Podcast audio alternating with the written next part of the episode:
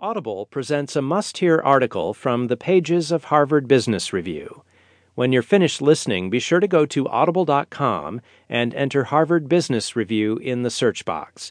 You'll find our extensive HBR archive and learn how to subscribe to our monthly audio edition.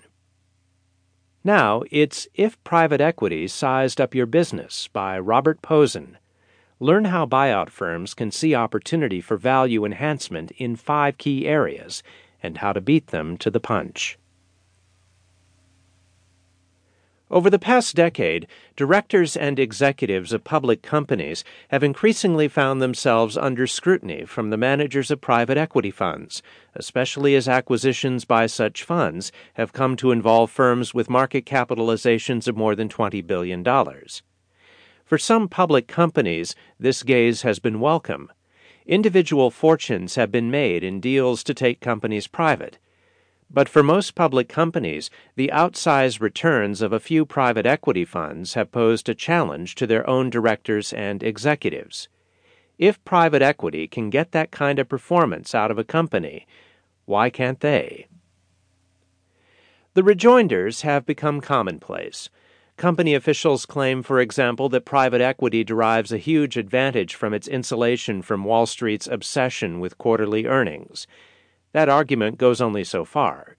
Though it is true that a short term focus can constrain the long term growth plan of a public company, private equity funds must ultimately satisfy the temporal demands of Wall Street in order to reap capital gains on their investments.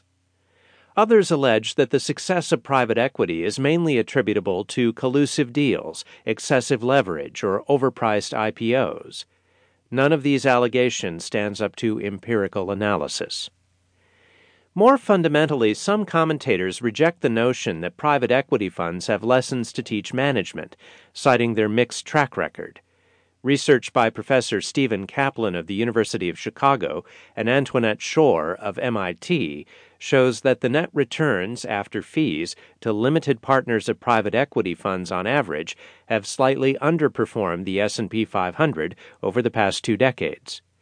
However, when Kaplan and Schoar analyzed the performance of the topmost private equity funds, they found that the net returns after fees to limited partners have been significantly higher than the S&P 500 and most important that these higher returns have been persistent. The persistence of high returns by the top private equity funds over long time periods is unusual. In many areas of asset management, the top performers in one year do not maintain their high rankings in the following year. At the moment,